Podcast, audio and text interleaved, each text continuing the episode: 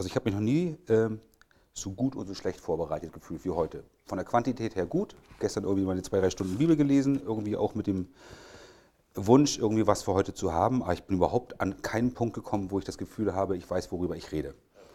Ähm, aber das ist gut.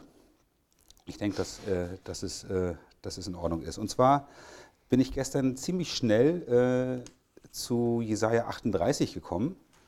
David, hast du die Möglichkeit, was an die. Da, ach, geht gar nichts. Ist aus, okay. Naja, dann müsst ihr alle eure Bibeln aufschlagen. Das würde ich jedem, der eine Bibel hat, wärmstens empfehlen. Ansonsten würde das heute nicht funktionieren. Ähm, Jesaja 38 ist ungefähr die Mitte der Bibel, für die, die länger suchen. Ähm, genau. Und zwar geht es um König Hiskia. Der hat mich schon als Kind fasziniert.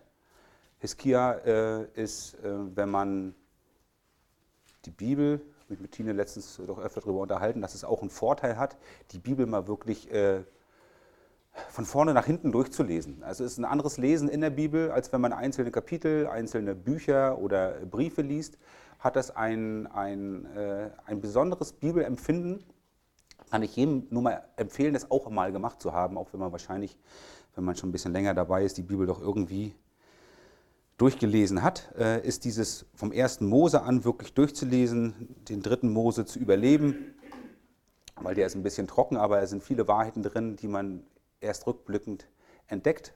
Und dann kommt man äh, in die Könige rein, in die Chronik und so weiter und so fort und kriegt so irgendwie Gottes, Gottes Weg mit und er, erlebt gerade sinnbildlich an dem Volk Israel, äh, was Gott uns damit auch sagen möchte bis in die heutige Zeit. Und ähm, der König Hiskia, ich glaube Josia kam später nochmal, ne Mutti? Josia kam nach, nach Hiskia. Ne?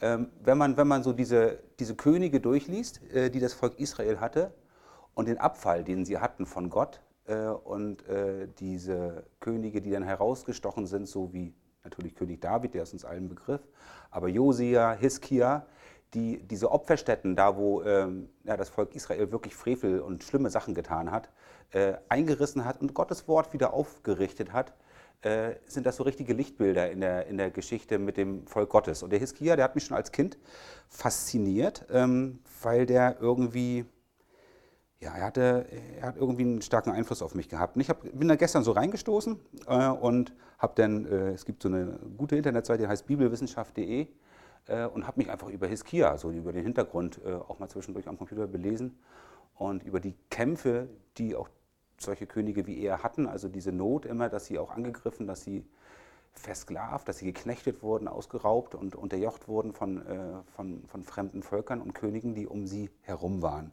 Und der Hiskia, der hatte äh, einen Widersacher, der hieß, glaube ich, San, Sanherib. Ähm, ist, ein, ist ein König damals gewesen, der auch aus assyrischen Geschichtsbüchern und so weiter, ich habe da so Quellen gelesen, die so um, um die Bibel drumherum waren, ähm, unglaublich mächtig war und, und ganz, viel, ganz viel Einfluss hatte auf, äh, auf auch eine Angst in dem Volk, auch bei dem König, weil er permanent zugegen war, Jerusalem zu belagern und das Volk Israel zu versklaven und zu unterdrücken. Und er war ziemlich äh, vorherrschend.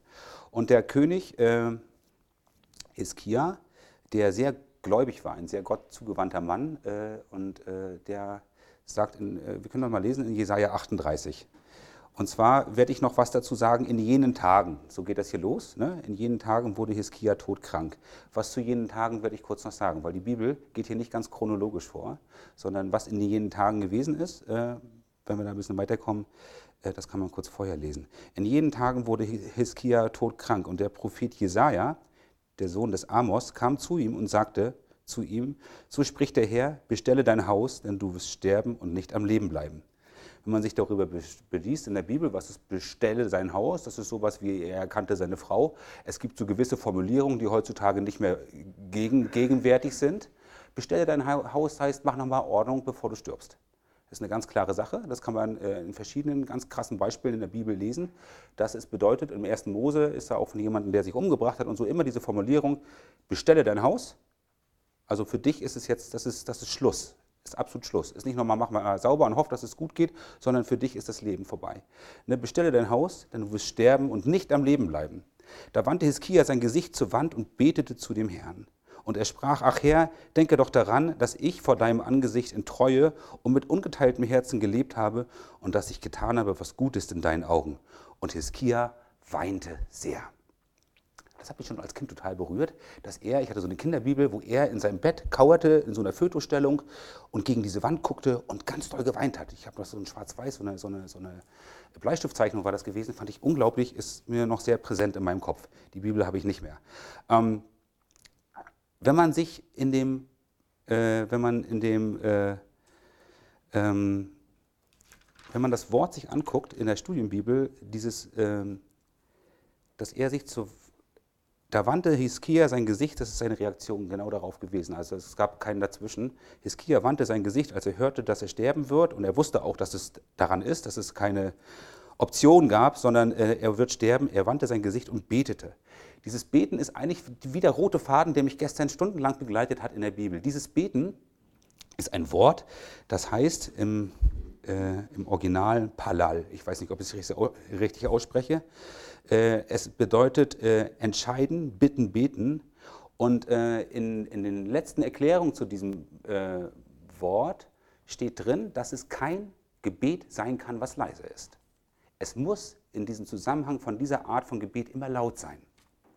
Also es ist kein inwendiges Denken, Wimmern, sondern es ist eher ein Schreien und ein ganz bewusstes sich entscheiden und wegwenden von etwas. Also das nur einfach mal als, äh, als, ähm, äh, als äh, Gedanke dazu, wie so ein Wort zu verstehen ist. Das lesen wir aus unseren Bibeln ja nicht so raus automatisch. Ähm, und Hiskia weinte sehr. Da geschah das Wort des Herrn zu Jesaja: Geh hin und sage zu Hiskia, so spricht der Herr, der Gott deines Vaters David: Ich habe dein Gebet gehört und habe deine Tränen gesehen. Siehe, ich will zu deinen Tagen 15 Jahre hinzufügen.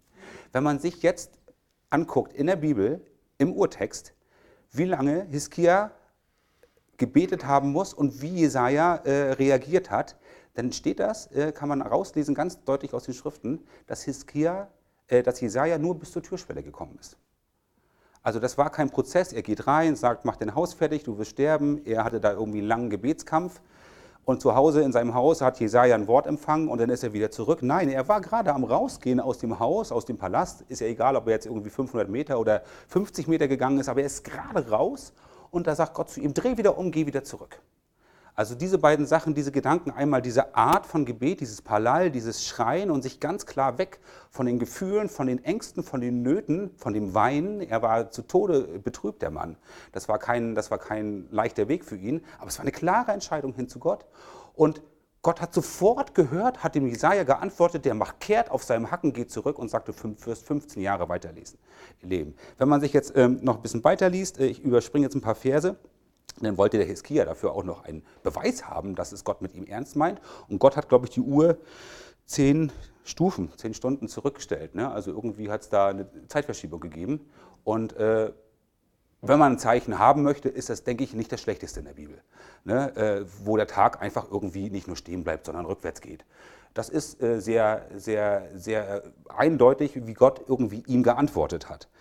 Und ähm, dann lese ich weiter ab Vers äh, äh, 9. Aufzeichnung Hiskias des Königs von Juda, als er krank gewesen und von seiner Krankheit genesen war. Also was jetzt Hiskia rückwirkend auf das, was er da erlebt hat, aufgezeichnet hat. Ich sagte, in der Mitte meiner Tage soll ich fortgehen zu den Pforten des Scheols. Ich bin beraubt des Restes meiner Jahre. Ich sage, ich werde äh, Jahwe nicht sehen, Jahwe im Land der Lebendigen, auch nicht Menschen mehr erblicken bei den Bewohnern des Totenreiches. So, meine Hütte ist abgebrochen, äh, genau, Vers 13. Ich schrie um Hilfe bis zum Morgen, aber wie ein Löwe, so zerbrache all meine Gebeine. Von Tag bis zur Nacht wirst du ein Ende mit mir machen. Wie eine Schwalbe, eine Drossel, so zwitscherte ich, ich gurte wie eine Taube. Verschmachten blickten meine Augen zur Höhe. Herr, ich bin im Bedrängnis, tritt als Bürger für mich ein. Was soll ich reden, nachdem er zu mir gesprochen und es selbst ausgeführt hatte? Ich will dich loben alle meine Jahre, trotz der Betrübnis meiner Seele, Herr. Ich will dich loben wegen derer, die leben und für alles, worin mein Geist lebt. Und du machst mich gesund und erhältst mich am Leben. Siehe, zum Heil wurde mir bitteres Leid. Du hast liebevoll meine Seele von der Grube der Vernichtung zurückgehalten, denn alle meine Sünden hast du hinter deinen Rücken geworfen. es hat mich unglaublich berührt, ähm, äh, was während dieser Zeit, ich komme noch ganz kurz von diesem geschichtlichen Kontext und auch was Hiskia, das ist so eine Art Tagebuch oder was er jetzt macht, also das ist seine Aufzeichnung gewesen, die er getan hat, nachdem er diesen krassen Prozess mit Gott durchlebt hatte, dass der, äh, die Stimme Gottes, der Jesaja war ja nicht irgendein Pastor, das war die Instanz Gottes in der damaligen Zeit, ähm, äh, der reinkam zu ihm und sagt, du wirst sterben. Und er in diesem krassen Gebet, dieses, was er jetzt nochmal genauer erläutert, ich werde nochmal kurz darauf eingehen, ähm, sich umgekehrt hat zu Gott, auch eine Erkenntnis, eine ganz, ganz tiefe Erkenntnis über sich selber hatte und Gott so postwendend sein Gebet ähm, beantwortet, ihn erhört hat und noch viel mehr getan hat, weil dieser Sanherib, dieser König, äh, der ihm äh, so übel beigesetzt hatte, der hat in dieser Nacht, also man kann das im Zusammenhang sehen, ich habe das so rausgelesen aus verschiedenen Quellen, dass das, was in Jesaja 37 zum Ende steht, und zwar Jesaja 37, Kapitel davor, Vers 36, letzten drei Verse, oder letzten drei, äh, der letzte Abschnitt, da zog ein Engel des Herrn aus und schlug im Lager von Assur 185.000 Mann. Und als man früh am Morgen aufstand, siehe, da fand man sie alle tot, lauter Leichen. Und Sanherib, der König von Assur, brach auf, zog fort und kehrte zurück, und er blieb in Ninive. Und es geschah, als er sich niederwarf im Hause seines Gottes Nisroch, da erschlugen ihn seine Söhne mit dem Schwert, und sie erkamen in das Land Ararat. Und sein Sohn wurde König an seiner Stelle. Das ist, was in Vers, 38, äh, Vers 1, 38, in jenen Tagen wurde, das ist im Zusammenhang zu sehen. Also in der Zeit wurde, ist der Engel des Herrn, der Todesengel des Herrn durch dieses Heer gegangen. 185.000 Männer in einer Nacht. 185.000 Männer in einer Nacht sind tot aufgewacht. Das ganze Lager war voller Leichen. Das ganze Lager war voller Leichen. Als ich das im Zusammenhang gesehen habe, äh, das ganze Lager war voller Leichen. 185.000 Mann waren tot. Ohne Krieg, ohne Pest, ohne irgendwas. Keine Pandemie, kein nichts. Der Engel des Herrn ist durchgegangen, aufgrund dieses Mannes Gottes, der zu ihm geschrien hat, hat 185.000 Mann ausgetilgt. Und dieser König, der sich so, dem so viel zu schaffen gemacht hat, der ist umgekehrt, der hat die Hosen voll gehabt, der wusste nicht mehr, was machen. Seine Männer waren tot. Er ist nach Hause gegangen, ist vor seinen Gott, vor den Götzen getreten und wurde von den eigenen Kindern erschlagen. Das ist die Antwort Gottes auf Hiskia. Und äh, das nur im Zusammenhang zu sehen, ähm, äh, hat mich irgendwie sehr bewegt. Ähm, gucke ich mal kurz in meine Aufgabe. Ich habe so viele Bibelworte hier. Ähm, genau, ich würde mal gern einen Psalm lesen. Tina meint, das ist einer ihrer Lieblingspsalmen, hat sie mir vorhin äh, auf der Autofahrt erzählt. Äh, das ist ja dann auch nicht ganz schlecht für mich. Äh, und zwar Psalm 32. Das sind so über Parallelstellen und ein bisschen in der Studienbibel habe ich so, ähm, ähm, so ein bisschen quer gelesen. Und ähm, heute früh hatte ich mir überlegt, Mensch, redest du nur über den Psalm, aber ich denke, euch einfach ein bisschen an meinem Weg so dran teilhaben zu lassen. Ähm, ich würde ihn mal gerne, ich glaube, ich lese ihn von Anfang an.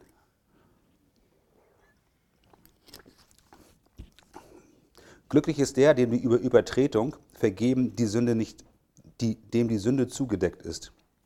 Also glücklich ist der, dem der Bruch mit Gott oder sein Vergehen vergeben, dem die Sünde zugedeckt ist. Glücklich der Mensch, dem der Herr die Schuld nicht zurechnet und in dessen Geist kein Trug ist. Jetzt fand ich das ganz, ganz interessant, diesen Vers 3. Als ich schwieg, zerfielen meine Gebeine und mein, durch mein Gestöhn den ganzen Tag. Denn Tag und Nacht lastete auf mir deine Hand, verwandelt wurde mein Saft in Sommergluten. Ähm, als ich schwieg, Vers 3, zerfielen meine Gebeine und mein, durch mein Gestöhn den ganzen Tag. Das ist ja das Gegenteil von Palal. Das ist total das Gegenteil von Palal. Es ist total das Gegenteil. Schweigen bedeutet, ich grüble in meinem Kopf. Ich kenne das. Ich glaube, wir kennen das alle. Wir haben so Sachen, die in unserem Leben uns zu schaffen machen. Wir sehen die Fehlerhaftigkeit von uns, von unseren Geschwistern, von den Leuten um uns herum. Wir sehen diese Welt, die irgendwie auch nicht gerade irgendwie so positiv gerade aussieht oder gegen mich ist. Ich sehe all meine Not, die ich habe. Ich sehe all die schlechten Sachen. Ich sehe die Sachen um mich herum, die mir zu schaffen machen, die noch nie anders waren. Ich sehe meine Krankheit. Hiskia war todkrank gewesen, ne, sagt es. Ich sehe einfach die ganze Not um mich herum und schweige und stöhne unter meiner Last. Und da sagt Vers 4, dann lastet Gottes Hand auf dir. Und er macht das nicht so, damit er dich noch weiter runterdrückt, sondern ich finde es überall im Wort Gottes, ich könnte viele Stellen, mal gucken, ich glaube, das übertreibe ich heute nicht, anführen, dass äh, Gottes Hand auf uns lastet, damit wir Palal werden. Damit wir rausgehen und anfangen, zu ihm zu schreien, unsere Sünden zu bekennen und umkehren von unseren inwendigen Wegen, wo wir nur mit uns selber zu tun haben, wo wir in unseren Gedanken, lass die Worte, die ich sage und die Gedanken, die ich habe, dein Herz berühren. Äh, die Sachen, in denen ich unterwegs bin. Ich habe schon mal hier in einem Gottesdienst darüber erzählt, dass ich früher mit einem Kumpel, wir haben immer über die Gedankenwurst geredet. Die Gedankenwurst ist wie so ein Fleischwolf und das dreht immer durch und dann bist du am Grübeln und dann geht das wieder und noch eine Schleife und noch eine Schleife und noch eine Schleife. Und aus diesen Gedanken, die ich habe, geht nachher mein Mund über und ich spreche Unwahrheiten in mein Leben rein. Und ich glaube, äh, ich gebe zu, ich habe es von Bill Johnson geklaut, diesen Satz, aber er meinte vor ein paar Wochen, das ist der von Bessel, der, der, der Pastor, er meinte zu seiner Gemeinde, ich glaube, in 2020 haben wir alle viel Buße über schlechte Worte zu äh, tun. Und ich glaube einfach, das ist so ein Jahr gewesen, wo so viele schlechte Botschaften in diese Welt reingegangen sind. Wo so wenig Gottes Wahrheit reingesprochen, wo man einfach mitredet. Was haben wir geredet? Früher haben wir über das Wetter gequatscht, wie schlecht das ist. Also es war nie gut. Es war entweder zu heiß oder zu kalt, zu nass oder zu trocken. Das ist auch so ein Ding, wo mir Gott mal gezeigt hat, okay, hör auf, so, so ein Blödsinn zu erzählen. Aber gut, das Wetter ist ja noch nicht die große Katastrophe. Was wir über diese Pandemie ausgesprochen haben, was wir über unser Leben ausgesprochen haben, was wir momentan über diese ganzen Impfstoffe aussprechen oder auch nicht. Ich habe keine Ahnung. Also irgendwie drehen wir uns immer nur in unserem Kreis. Wir drehen uns in unserem Kreis. Und ich glaube, schlimmsten Sachen, die wir machen können, ist über unsere Geschwister, über unsere Gemeinde Sachen auszusprechen. Über das Volk Gottes, über sein Augapfel, das Israel. Sachen auszusprechen, wo wir eigentlich in Wahrheit und Liebe und wirklich in dem leben sollten. Das Krasse ist, ich habe das überall im Wort Gottes, ich will das jetzt nicht alles belegen. Das Krasse ist, wenn ich Unwahrheiten ausspreche, wem schadet das am meisten? Mir. Selbst wenn ich hier meine Schwester, die ich sehr liebe, über sie was Schlechtes sage und sage irgendwas Doofes, so, das verletzt sie total. 90 Prozent davon trifft mich. Das findet man überall im Wort Gottes. 90 Prozent mindestens. Es hat eine Macht auch auf den anderen, die man ja selber zulässt. Das ist ein ganz anderes Thema. Ist ja nicht so, dass man da irgendwie so ein Trichter ist und alles fällt rein und dann. Es verletzt mich. Es sind meine Probleme, die daraus entstehen aus den Gedanken, die ich habe und die Worte, die ich sage. Und nun hat der Hiskia, um mal zurück zu dem zu kommen, was mich da so bewegt hat, was hätte der alles denken können? Der war total am Eimer, weil der Sanherib mit 185.000 Mann, wahrscheinlich noch ein paar mehr, lassen es 200.000 gewesen sein, die meisten wurden durch den Todesengel geschlagen, die lagerten vor seiner Tür. Ne, wenn man das so im Kontext von den alten Schriften außerhalb der Bibel, war das schlimm, ein ganz schlimmer Zustand für ihn gewesen. Und dann wendet er sich noch im Gegensatz zu den ganzen Königen vor ihm zu Gott hin und scheint irgendwie auch noch gestraft zu sein in dem Ganzen. Und äh, dann kommt noch der Jesaja, die Instanz Gottes, was Wort Gottes und äh, das Reden des Geistes damals war, kommt in sein Gemach und sagt: Kehr deine Bude und stirb. Und dann wendet er sich so weg von etwas so, ne, und sagt nachher in diesem, ne, äh, als ich schwieg, zerfielen meine Gebeine. Das tat er eben halt nicht. Er hat sich nicht irgendwie in einer Depression gegen die Wand. Er war traurig, ja, er weinte sehr, er war betrübt darüber, dass er sterben soll. Aber das Erste, was er tat, ist zu Gott zu beten und zu sagen, du bist doch mein Herr und mein Gott. Und er erklärt das, können wir gleich nochmal zurückgehen. Ähm, genau, und dann ist hier Psalm 32, Vers 5, so tat ich die Kunden meine Sünde und deckte meine Schuld nicht mehr zu oder nicht zu. Ich sagte, ich will dem Herrn meine Übertretung bekennen und du, du hast vergeben die Schuld meiner Sünde. So tat ich kund meine Sünde und deckte meine Schuld nicht mehr zu. Das ist doch ein total offensives Vorgehen. Irgendwie erlebe ich bei mir so oft, dass ich über so eine Sachen so drüber weglese, aber eigentlich in meinem Herzen ganz anders damit umgehe. Das ist dann irgendwie, vielleicht tut man es in der Versammlung mehr oder bei uns im Hauskreis, vielleicht tut man es mit dem Partner auch, dann ist schon viel Segen da drin, wie auch immer. Aber so in diesem Bestätigen bin ich so oft in meinen Gedanken, in meinen, in meinen Regungen, in meinem Kopf, in meiner in meinem Schweigen, wo meine Gebeine zerfallen und durch mein Gestöhn den ganzen Tag ich depressiv werde und irgendwie runterfahre, das Ganze, was Gott eigentlich in mir aufbauen möchte.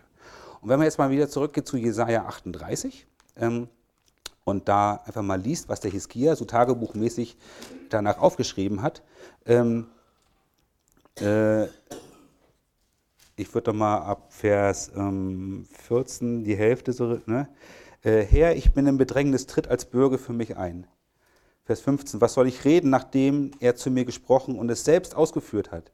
Ich will dich loben alle meine Jahre. Trotz steht hier, die Fußnote sagt wörtlich, heißt es wegen meiner Bedrängnis. Ich will dich loben alle meine Jahre wegen meiner Bedrängnis. Das ist kein Widerspruch, sondern du siehst die Bedrängnis und sagst, danke Herr, danke, du bist offensiv da drin, ne? wegen, meiner, äh, wegen meiner Betrübnis meiner Seele. Ich will dich loben wegen derer, die leben und für alles, worin mein Geist lebt. Es ist ein ganz anderes Leben, das da aktiviert wird. Es hat nichts Physisches, nichts Körperliches, nicht den Umständen entsprechend, sondern es ist wirklich dieses Leben, was wir haben, was verborgen ist in Christus. Du machst mich gesund und erhältst mich am Leben. Siehe, zum Heil wurde mir bitteres Leid. Du, du hast liebevoll meine Seele von der Grube der Vernichtung zurückgehalten. Vers 17 bin ich jetzt. Denn alle meine Sünden hast du hinter deinen Rücken geworfen. Was er damals hatte, war das allererste, war nicht die Angst vor dem König. Es war nicht äh, die Not, dass er sterben musste, sondern er hatte eine ganz, ganz tiefe Sündenerkenntnis, als er da auf dem Bett lag und gebetet hat. Das ist das, was ich eigentlich so raussehe. Er hat wirklich eine ganz tiefe Erkenntnis seiner eigenen Sünd Sündhaftigkeit, seiner eigenen Sünde, seines eigenen in sich wahrscheinlich auch irgendwie nicht weiterkommens und hat das offensiv vor Gott ausgeschüttet. Und ähm, ich, äh, ich muss mal ganz kurz gucken, noch ein Wort, da würde ich eigentlich auch schon schließen, weil das für mich jetzt nichts Abgeschlossenes ist, sondern da soll und darf jeder sich gerne was rausnehmen. Genau, äh, vielleicht noch Hebräer 12, äh, Vers 11. Hebräer 12, Vers 11. Hebräer ist kurz vor der Offenbarung, ganz am Ende ähm, der, der Bibel. 12, Vers 11. Alle Züchtigung scheint uns zwar für die Gegenwart nicht Freude, sondern Traurigkeit zu sein. Nachher aber gibt er denen, die durch sie geübt sind, die friedvolle Frucht der Gerechtigkeit. Alle Züchtigung scheint uns zwar für die Gegenwart nicht Freude, sondern Traurigkeit zu sein. Nachher aber gibt er sie denen, die durch sie geübt sind, die, friedvolle Frucht der Gerechtigkeit. Ich habe das Gefühl, dass wir einfach lernen dürfen, ähm, durch so Sachen, wo wir gerade drin sind, äh, durchzukommen und daraus auch äh, ähm, darin auch zu wachsen. Dass wir darin wachsen, dass, dass, wir, dass, wir, dass Gott uns, ich habe das irgendwie in den letzten Wochen bei mir so gesehen, dass Gott, äh, ich habe in der letzten Predigt auch schon gesagt, äh, Du bestehst mit Gott alles. Du kommst durch alles in deinem Leben mit Gott durch. Die Frage ist bloß, wie lange brauchst du dafür? Gott führt einen immer wieder an ähnliche Punkte in deinem Leben, immer wieder an ähnliche Punkte, damit man rauskommt aus dem Ich hin zu ihm. Es ist immer wieder, dass er an einen Punkte führt und ich merke das so rückblickend, dass ich mich wundere. Papa hat das mal von, zu mir vor einem Jahr oder so gesagt, meinte, Thomas Menschenskinder, wie lange brauchen wir dafür? Ne? Wie lange brauchen wir? Ähm, ich denke, das ist so ein Weg, den er da so meinte, so wo wir da aktiv zusammengehen die letzten 20 Jahre. So, ne? Das war kein Vorwurf, aber er meinte auch, es braucht einfach auch Zeit. Ich konnte das voll annehmen und gesagt, Menschenskinder, irgendwie würde ich mir aber trotzdem wünschen, dass manche schneller gehen würde. Ne? Und ähm, ich glaube, manchmal hat man einfach, äh, man kommt dann durch, man wird gerettet, wie so kurz vorm Abgrund und Gott holt einen zurück, aber diesen Weg, dass ich auch über meine Umstände Autorität nehme, dass ich darüber herrsche, dass ich Wahrheit hineinspreche in Umstände in meinem Leben, die nicht von Gott, sondern vom Feind verworren und bestimmt sind, wo einfach, wo einfach Unwahrheit drin ist. Dass ich da lerne, Autorität darüber zu nehmen, dass ich Gottes Wort nehme und dass ich einfach, äh, der Hürtler sagt dazu immer diese Gottesfakten, dass ich das hineinspreche, dass ich auch lerne, laut zu beten, dass ich mich hinwende, dass ich zu ihm schreie. Dass ich einfach eine offensive Art habe, mit Gott umzugehen. Und ich erlebe für mich, ich fand das damals beeindruckend, ne, als ich mich mit Anfang 20 nochmal neu bekehrt hatte. Und wir waren, ich habe letztens ein paar Fotos beim Aufräumen davon gefunden. Dummerweise da eine ganz mistige Kamera gehabt, aber ein bisschen konnte man was davon er er erkennen, wo wir in, äh, in Kampala, in Uganda, in diesem, in diese, unter, unter dieser Wellblechhütte gewesen sind, äh, mit, mit, mit, tausenden Afrikanern und irgendwie eine Handvoll Europäer, die wie die letzten Exoten da rumsprangen und total, äh, was da für eine Lautstärke war. Das müssen wir ja nicht eins zu eins alles irgendwie übernehmen. Aber wer Philemon kennt, der hat Angst vor ihm, weil der ein Mordsorgan hat, der Typ. Und der Teufel hat totale Angst vor Philemon, weil er so ein Mordsorgan hat, könnt ihr mir glauben. Wir müssen ja nicht einen Philemon machen, aber ich merke, dass wir oft das Gegenteil von dem sind. Dass wir denken, dass wir grübeln, dass wir unter unserer Last und unserem Stöhnen irgendwie kaputt gehen, anstatt uns hinzuwenden zu Gott, unsere Stimme zu erheben und zu sagen, wie das, wie das der, ich fand das so schön, ich muss es nochmal aufschlagen in, in äh, Jesaja 32, nee, 38 war das gewesen, ne? Wo er das sagt in Vers 15. Ich will dich loben alle meine Jahre wegen der Betrübnis meiner Seele. Wer tut denn das? Ich meine, ich bin Lobpreiser. Ich habe es gelernt, Musik zu machen über meine Gefühle, aber ich tue das nicht, weil ich betrübt bin. Das, da muss ich noch so viel lernen. Ich muss noch so viel lernen, dass es so eine ganz andere Wahrheit gibt und ich in einer falschen Wahrheit gegründet bin. Der Wahrheit meiner Gefühle, meiner Gedanken und der Verwirrungen des Feindes. Und er ist ein Lügner, er ist ein Mörder und er ist ein Ankläger. Er geht herum und sucht, wen er verschlingt. Und zwar tut er das nicht mit einem weit offenen Maul und beißt mir ins Bein. Er tut es über die Macht meiner Gedanken, worin er gewurzelt ist, wo er reinpackt und sagt, sollte Gott gesagt haben. Er greift das Wort an, das hat er bei Jesus schon getan. Und er dreht das um, das hat er damals schon bei der Schlange, bei Eva gemacht. Sollte Gott gesagt haben. Er kommt immer über das Wort. Er kommt über meine Gedanken, die Gedanken, die ich habe und die Worte, die ich sage. Das ist sein Prinzip. Er verdreht. Er schafft nichts Neues, aber er verdreht. Er schafft Unsicherheiten. Und ich fange an, darüber nachzudenken. Allein das ist schon ein Problem. Warum denke ich über Unwahrheiten nach? Warum gründe ich mich nicht und sage, das ist hier eine Wirklichkeit. Das ist wie ein Science-Fiction-Film, das alles wahr ist. Alles in diesem Buch ist wahr. Warum schlage ich nicht nach und sage, okay, ich gründe mich komplett in dieser Wahrheit, wenn ich sie nicht fühle, wenn ich sie noch nicht mehr glauben kann, aber ich weiß, Gottes Wort ist die Wahrheit. Warum kann ich nicht wegen meiner Betrübnis das nehmen? Das ist so ein Prinzip dahinter, wo ich merke, ich, ich weiß noch gar nichts, aber ich habe so einen Hunger danach. Weil ich merke, dass ich das selber, dass die Menschen, die ich liebe und dass die Welt um mich herum diese Wahrheit braucht. Wir brauchen die miteinander. Wir müssen uns in dem gründen, wir müssen Buße tun. Ich habe das gestern, habe gestern beim, beim Joggen, ich bin irgendwie zwei Stunden gestern laufen gewesen. Und die zweite Hälfte, will ich gar nicht näher darauf eingehen, die zweite Hälfte habe ich nur gebetet und Buße getan. Ne? Zehn Kilometer lang bin ich nur gelaufen, habe Buße getan. Wind, Regen, das war irgendwie ein scheiß Wetter. Ich habe nur Buße, habe gesagt, okay Gott, zeig mir. Und dann ging das los. Sachen. Ich dachte mir, Alter, hier mit meiner Mutter, keine Ahnung, kann ich ihr noch nicht mehr erzählen, was gewesen ist. Irgendwas hat er aufgeplockt und gesagt, da bist du gar nicht durch, da bist du gar nicht, bist du drüber hinweg. Da ich, Junge, Junge, ne? also wir sind im Rein miteinander. Denkt denk nicht, wir haben ein zerrüttetes Verhältnis.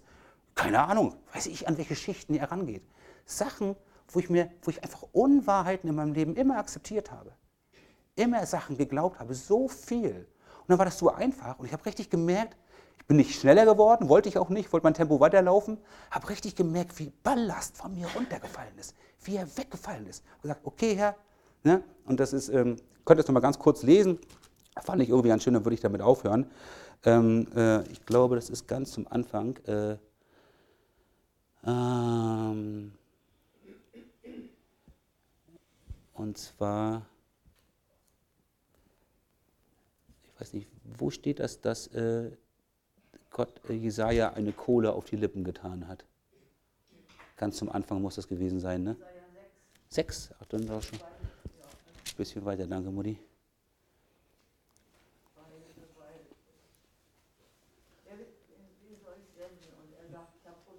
Genau, genau. Da flog einer der Seraphim genau und äh, denn ein Mann mit unreinen, Jesaja 6, Vers 5, denn ein Mann mit unreinen Lippen bin ich und mitten in einem Volk mit unreinen Lippen wohne ich. Da flog einer der Seraphim zu mir und in seiner Hand war eine glühende Kohle, die er mit einer Zange vom Altar genommen hatte. Und er berührte damit meinen Mund und sprach, siehe, dies hat deine Lippen berührt, so ist deine Schuld gewichen und deine Sünde gesühnt ich bin ein unreiner Mann mit unreinen Lippen und ein Volk mit unreinen Lippen, in dem wohne ich. Das hat Jesaja gesagt. Ne? Also ist ja nun auch kein unwichtiger Mensch irgendwie so in der Bibel. Aber er hat irgendwie erkannt, als Gott zu ihm kam und sagte, ich sende dich und du sollst reden, du sollst die Wahrheit, die Worte aussprechen, die ich dir geben werde, hat er total erkannt, dass er ein sündiger Mensch ist und dass er unreine Lippen hat, dass er unreine Gedanken hat und dass er einfach nicht würdig ist, das zu machen, weil er das gar nicht kann. Und dann hat ihn Gott, weil er das erkannt hat, hat er ihn komplett davon befreit und dann ist dieses äh, nicht unerhebliche Buch in der Bibel daraus entstanden und er wurde so von Gott gebraucht. Und ich möchte uns einfach Mut machen. Und da möchte ich jetzt einfach schließen, dass Gott uns in Prozesse in unserem Leben reinführt, äh, wo wir lernen dürfen, auszuhalten, wo wir nicht rausrennen, wo wir uns auch nicht rausdenken und wo wir uns auch nichts Besseres vorstellen, aber wo wir lernen dürfen, Herr, ich danke dir wegen meiner Betrübnis, so wie Hiskia das gesagt hat. Ich will dich loben, gerade in diesen Umständen, in denen ich drin bin, und dass wir lernen, Wahrheiten zu reden und den Feind zu erkennen. Und wenn wir erkennen, dass wir Unwahrheiten geredet haben, die vergesst diesen Gedanken einfach nicht, die zuallererst Leid und Not und Probleme über uns bringen und nicht über die Menschen, über die wir sie geredet haben. Wir gehen mit einem krummen Buckel durch die Gegend, ob das nun physisch oder nur im Geist ist, weil wir beladen sind von der Last und der Macht unserer Worte und von den Sachen, die sie hatten, dass der Herr uns Gnade schenkt und er wird das tun. Ich habe da so einen Glauben für, dass es auch kein langer Weg ist, sondern wir dürfen das erkennen. Wir dürfen sagen, Herr, ich bin unrein, ich habe gesündigt und dann kommt er, so wie in Jesaja, finde ich, so ein schönes Wort und reinigt uns und unsere Lippen und macht uns frei davon, dass wir lernen dürfen, Gottes Wahrheiten in unserem Leben zu sprechen. Und wir werden Wunder über Wunder erleben. Wenn Gottes Wort wahr ist, vom Anfang bis zum Ende, dann ist uns so viel noch versteckt von dem, was wir erleben werden in der Gemeinde, in der Familie. Und ich habe das Gefühl, dass wir äh, da wirklich kurz davor und dass der Herr uns auch die Schlüssel dazu geben möchte. Ähm, aber dass wir das wirklich tun aufgrund von dem, was er in unserem Leben auch an Buße und an Umkehr uns schenken möchte, über die Worte und über die Gedanken, die wir haben.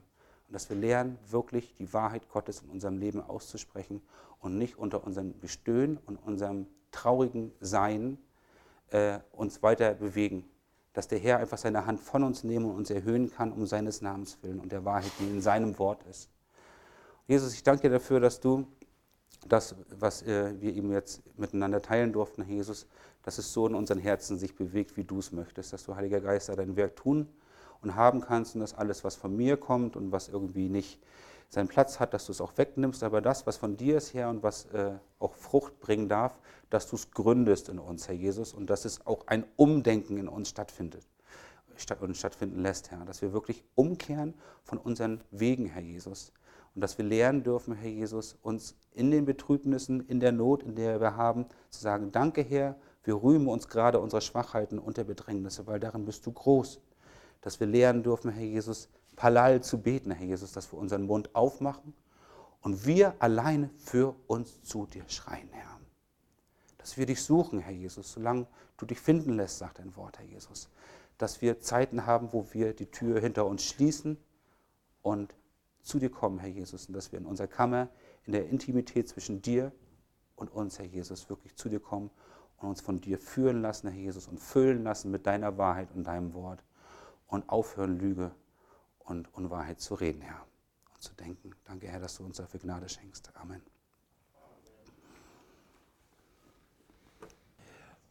Weil das so wichtig ist, was Thomas sagte, möchte ich dazu nichts sagen, um es nicht abzuschwächen.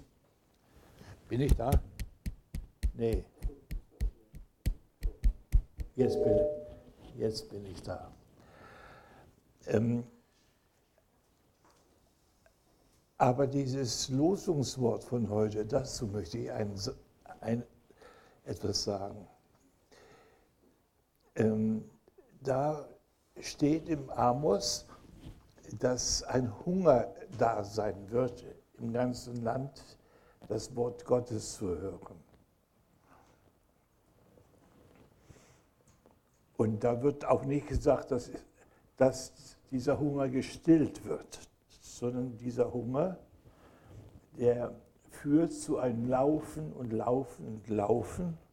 Man sucht hier und man sucht dort und findet nicht.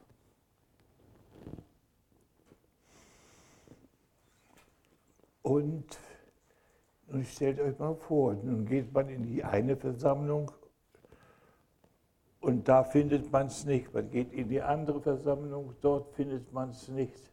Was entsteht da im Herzen? Eine Verbitterung.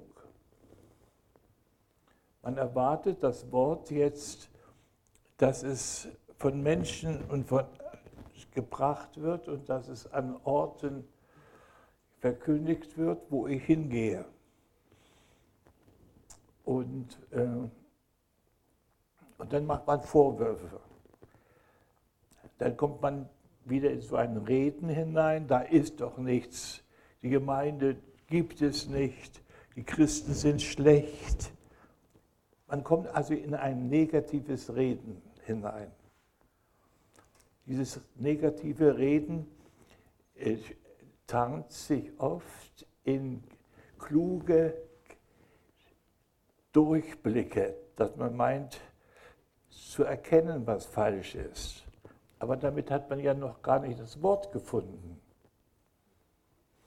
Und so betrügt man sich selbst, indem man äh, in dieser Weise jetzt die Dinge verarbeitet. Und da ist es wichtig, diese Botschaft zu hören, die Paulus, dieses Wort ist, was mir jetzt gekommen ist, und das will ich nur ganz kurz auch dazu sagen, in Römer 10.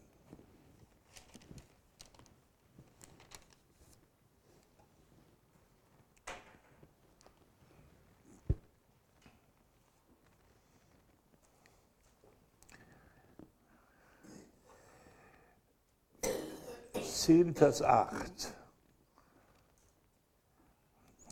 Vorher sagt, zitiert er, man wird das Wort nicht aus dem Himmel holen müssen, Christus nicht aus dem Himmel und auch nicht aus dem Abgrund herausholen müssen.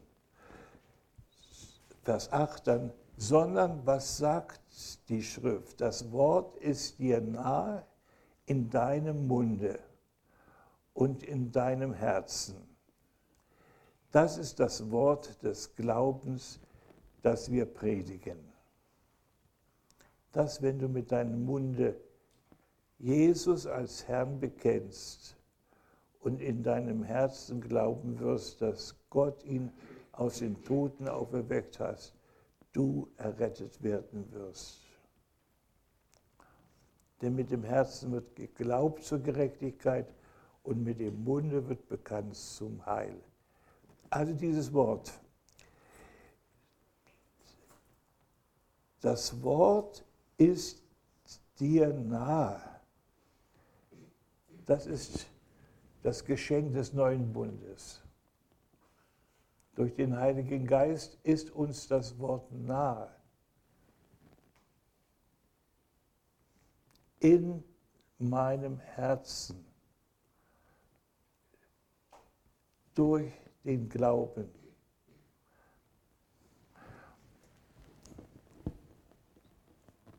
Und damit äh, brauchen wir es nicht suchen an diesem und jenem Ort, sondern das Wort ist nahe in unserem Herzen. Das heißt also, wir finden das Wort in uns oder wir finden es überhaupt nicht.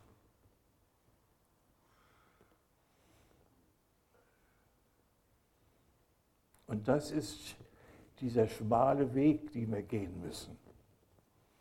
Der Weg führt in das eigene Herz. Und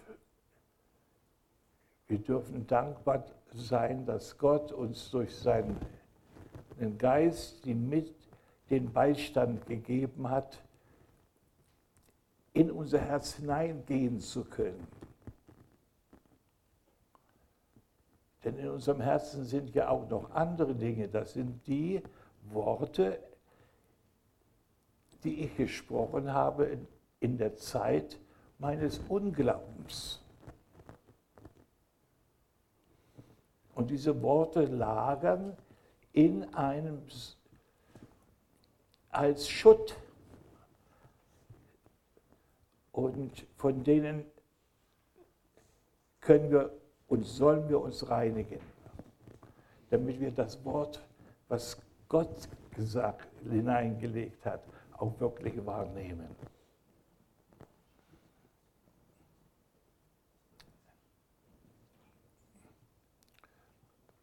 Und das, was in uns drin liegt, sind Reaktionen ähm, auf äh, Umstände, auf Enttäuschungen, auf dieses Nichtfinden. Da liegt so viel Schutten in uns oder wo wir uns dann auch was selbst vorgemacht haben. Ich bin da so an einem Punkt, dass ich jetzt frage, was ist an dem Gottesdienst, wie wir ihn auch üben, echt? Was erreicht, was ist aus, aus seinem Wort geboren? Oder ist unser Gottesdienst auch nur ein Suchen an einem Ort und nicht finden? Die Bestimmung im neuen Bund ist, dass wir das Wort finden in unserem Herzen. Das ist wie eine enge Tür, durch die uns der Herr hindurchführen will. Durch unser eigenes Herz. Und das Wort Gottes ist ein Schwert, das scheidet Geist und Seele. Und hat seine Arbeit in uns und ist dann schmerzhaft, aber es ist, bringt gute Frucht. Frucht des Glaubens.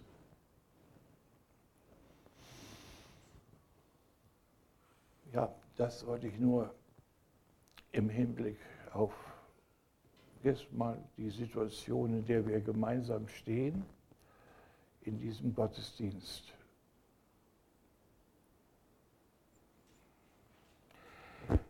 Ich denke, wer beten will und das noch zum Herrn bringen will, der soll, kann das jetzt tun.